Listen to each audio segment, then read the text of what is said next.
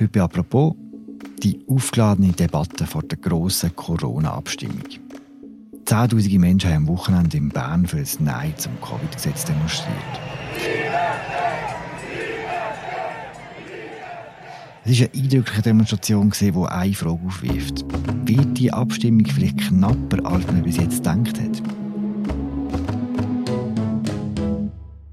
Über das und darüber, was es Nein zum Gesetz denn konkret bedeuten würde, reden wir heute bei «Apropos» im täglichen Podcast vom Tagesanzeiger und der Redaktion der Media.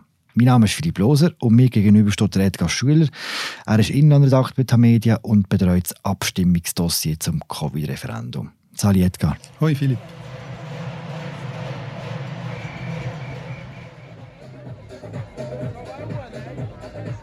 Edgar, die Demonstration am Samstag in Bern vor dem Bundeshaus war organisiert vom Bündnis Urkanton und der Freien Linken. Und so hat es auch jetzt ausgesehen. Es hat Reichen mit Stumpen im Gesicht und Hippies mit Joints auf dem Bundesplatz. Was verbindet die Menschen? Ja, ich war ja selber nicht dabei gewesen.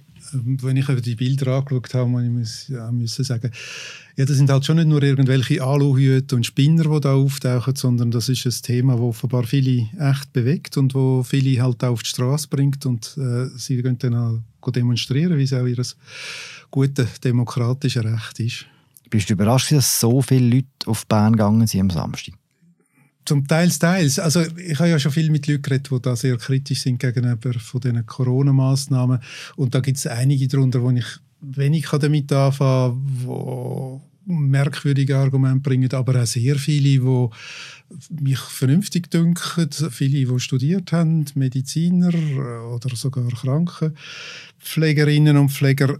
Und insofern bin ich nicht überrascht gewesen, dass es wirklich eine breite Masse gibt, die dann auch demonstrieren. Das sind nicht unbedingt die Leute, die sonst in ihrem bisherigen Leben sie demonstrieren. Was macht es aus, dass es jetzt so weit ist, dass sie sagen, für das engagiere ich mich jetzt? Oder gegen das, besser gesagt?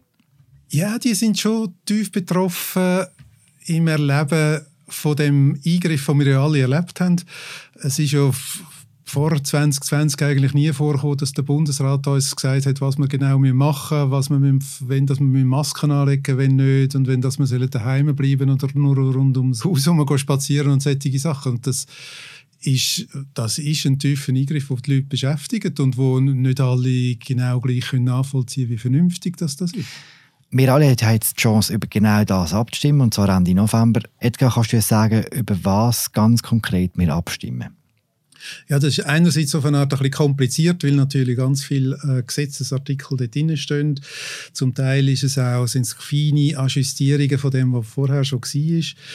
Ganz zentral geht es Gegner um das Zertifikat und darum, dass das Zertifikat äh, uns natürlich in eine Zweiklasse Gesellschaft könnte verwandeln, längerfristig. Das heißt, dass eben die einen, die einen Gesundheitsnachweis haben, dass die überall dürfen hin und andere dürfen nicht in die Beiz und dürfen nicht ins Fußballstadion. Und das ist so ein bisschen der Kern, wo sich alles drum herumtrüllt. Eben, der Gegner geht vor allem um die Zertifikatspflicht. Sie befürchten eine Überwachung durch den Staat. Inwiefern ist die Befürchtung berechtigt? Also sicher ist die Sorge berechtigt, dass man seine persönlichen Freiheiten behalten dass man seine Daten geschützt hat, dass man nicht irgendwie zu einem total überwachten Wesen werden oder? Man hat ja das ein bisschen gesehen in China, dort ist der Überwachungsstaat schon viel weiter als bei uns und China hat das verkauft als das gute Rezept gegen die Pandemie. Und da finde ich, ist eine gewisse oder sogar eine grosse Skepsis gegenüber all diesen Massnahmen wirklich angebracht. Auf der anderen Seite ist es so, wir sind nicht in China. Wir haben da immer noch eine starke Demokratie, sogar eine direkte Demokratie, wo wir jetzt sogar zum zweiten Mal können über die Maßnahmen abstimmen es ist auch so, dass wir starken Datenschutz haben oder einen relativ starken Datenschutz im Vergleich zu anderen Ländern. Der Daniel Thür hat sich auch geäußert, der ehemalige äh, Datenschützer, und hat gesagt, das ist bei mir über das Büro, über den Bürotisch gegangen. Ich habe selber noch Änderungen beantragt, die jetzt auch durchgekommen sind. Insofern schätze ich die Gefahr jetzt nicht so groß sein. Wäre denn das technisch überhaupt möglich mit dem Zertifikat? Weißt du, Leute wirklich massenhaft zu überwachen? Oder sind sie auch ein bisschen paranoid? Also technisch möglich, grundsätzlich wäre es sicher. Darum braucht es eben auch einen Datenschützer, der dann sagt, das und das machen wir und das und das nicht. Es ist auch nicht nur, was die Überwachung anbelangt, ist auch nicht nur das Zertifikat wirklich im Mittelpunkt, sondern auch das Kontakttracing, wo ja auch auf Computer basiert, wo dann Daten gelagert werden von uns, wenn das wir wen wo äh, getroffen haben und solche Sachen. Also grundsätzlich ist das möglich und wie man immer wieder sieht bei neuen Skandalen um Daten herum, wird häufig mehr gemacht, als wir uns das vorstellen können, auch von den Social-Media-Firmen und so weiter. Ist das nicht auch ein bisschen ein unfaires Argument, wenn man sagt, all die, die für das Gesetz sind, sind eigentlich gegen die Freiheit? Weil das stimmt ja ziemlich sicher nicht, oder? Nein, nein, da stimme ich absolut zu. Das stimmt ganz sicher nicht. Es ist ja fast eher schon umgekehrt, dass jetzt mit dem Covid-Gesetz eigentlich im Bundesrat noch mehr Fesseln angelegt werden, äh, dass er nicht alles kann durchziehen kann, was er vielleicht aus epidemiologischen Gründen gerne wette durchziehen. Insofern ist, ist das tatsächlich ziemlich, ziemlich scheinheilig, wenn man so argumentiert. Inwiefern ist in so einem Abstimmungskampf auch schwierig oder wie macht man das am besten zwischen offensichtlich durchgeknallten Argumenten zu unterscheiden und denen, die wirklich berechtigt sind? Ja, also erstens einmal, wir sind in einer Demokratie, wo alle dürfen abstimmen, auch die, die durchgeknallte Argumente haben und die dürfen wir auch sagen.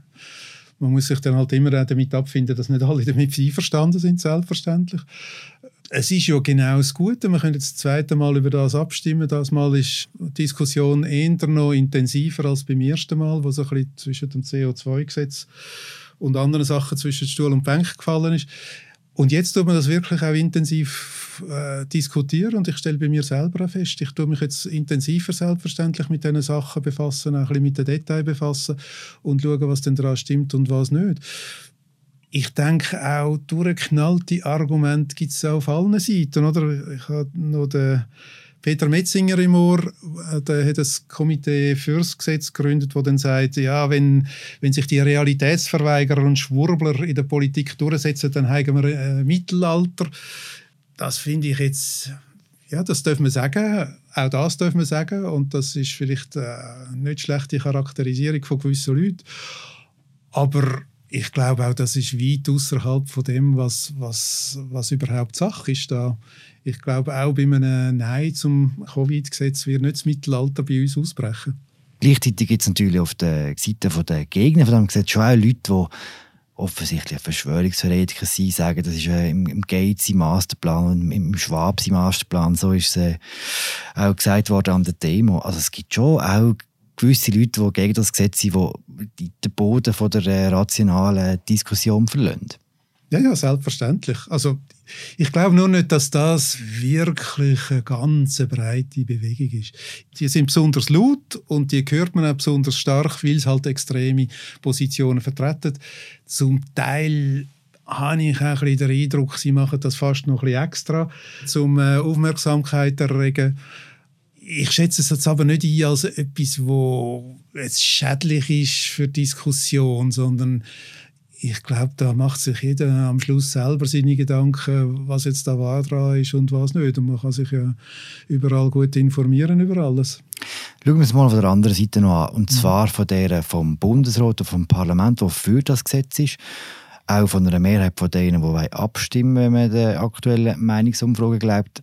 Warum glaubt der Bundesrat, braucht es das Gesetz?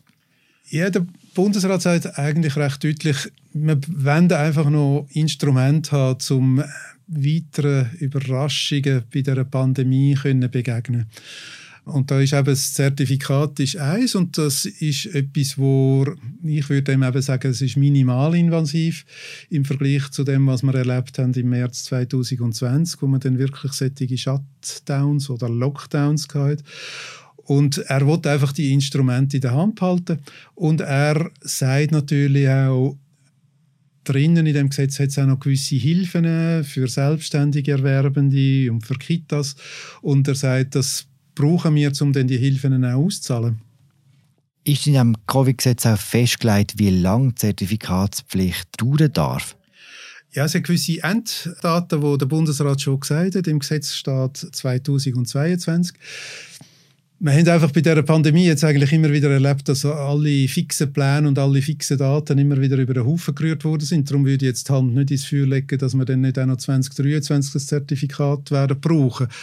Vor allem ist das natürlich nicht nur von der Schweiz abhängig, sondern auch noch von anderen Ländern, ob die das verlangen, wenn man bei ihnen einreist. Und da würde ich dann doch auch sagen, es ist dann wichtig, dass die Schweiz so ein Zertifikat anbieten kann, damit wir relativ ungehindert können, können reisen können. Was würde denn passieren, wenn das Gesetz tatsächlich abgelehnt würde und damit auch die Zertifikatspflicht im Inland wegfallen würde? Es würde vor allem eben das Zertifikat wegfallen, für was immer dass man es dann braucht. Und das wäre dann am 19. März 2022 der Fall. Ab dann könnte der Bund kein solches Zertifikat mehr ausstellen. Das BAG hat aber auch gesagt, dass die schon ausgestellten Zertifikate, wenn man es dann zum Beispiel ausdruckt, dass dann die weiter würden gültig bleiben, vor allem eben für Auslandreisen.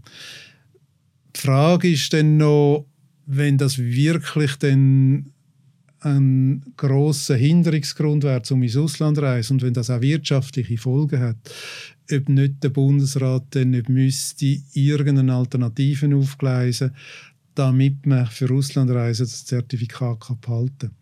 Andererseits ist natürlich im Inland dann nach, solchem, nach so einem Volksentscheid dann doch eher schwierig, dass man eine Zertifikatspflicht dann auf irgendeinem Hintertürchen wieder einführen würde. Mhm.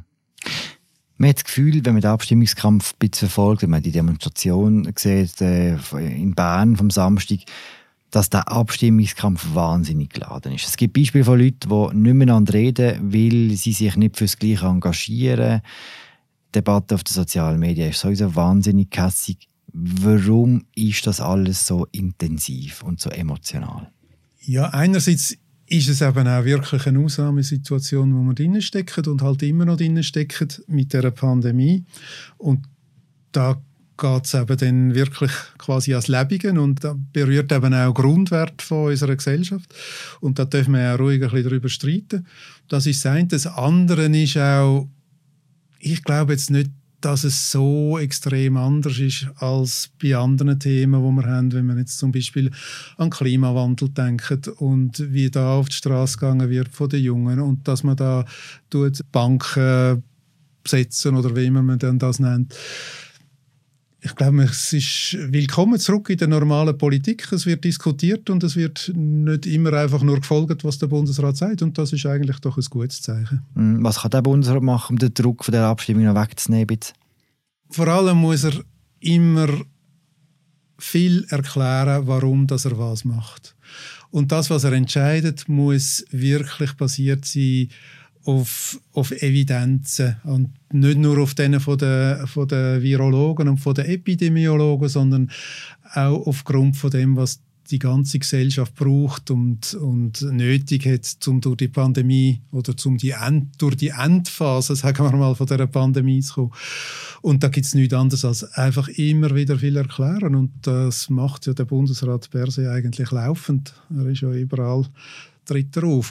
Ich glaube auch, du hast die Umfrage ja schon angesprochen und ich bin eigentlich auch ein bisschen erstaunt gewesen, dass die Mehrheit, die dafür ist, eigentlich immer noch recht stark ist. Es gibt Jetzt hat man bei der zweiten Abstimmung ist es eigentlich viel fokussierter auf das Zertifikat und da denke ich, ist der Unmut eigentlich noch recht groß. Aber offenbar hat es eben der Bundesrat bis jetzt geschafft, das alles auch re relativ gut zu erklären, was er da macht. Hm. Der Berner Sicherheitsdirektor der Redon hat eine interessante Theorie. Er hofft, dass die Covid-Gegner bei einem Ja zum Gesetz das Resultat auch akzeptieren und nicht, wie in Amerika, die Republikaner, die Abwahl von Trump einfach quasi als große Verschwörung abtun. Ist das eine berechtigte Sorge vom Herrn Nause? Also ich hoffe selbstverständlich auch, dass Verlierer bei einer Abstimmung das Resultat akzeptieren, keine Frage. Ob man jetzt den Vergleich gerade anziehen da bin ich nicht so sicher. Das politische System in den USA ist eben schon sehr anders und wir haben eben unzählig viel Ventil, um, um das alles rauszulassen, wenn uns etwas stört in dem Staat. Und wir haben jetzt eben zweimal eine Abstimmung über das. Wir können nicht nur einen Herrn Trump wählen oder abwählen, sondern wir können wirklich auch wieder Sachen mitbestimmen. Und insofern denke ich, müsste denn das doch nur eine kleine Minderheit sein, die das nicht akzeptiert. Und ich glaube nicht, dass dann das für das politische Klima in der Schweiz eine große Rolle spielt. Ich glaube nie zu vergleichen, jetzt so, wie man es jetzt von da aus in Amerika sieht. Danke, Edgar. Danke dir. Das war sie, unsere Apropos-Folge zum Covid-Referendum. Mein Name ist Philipp Loser. Ich habe geschwätzt mit Edgar Schüler. Wir hören uns morgen wieder. Danke fürs Zuhören. Bis bald. Ciao zusammen.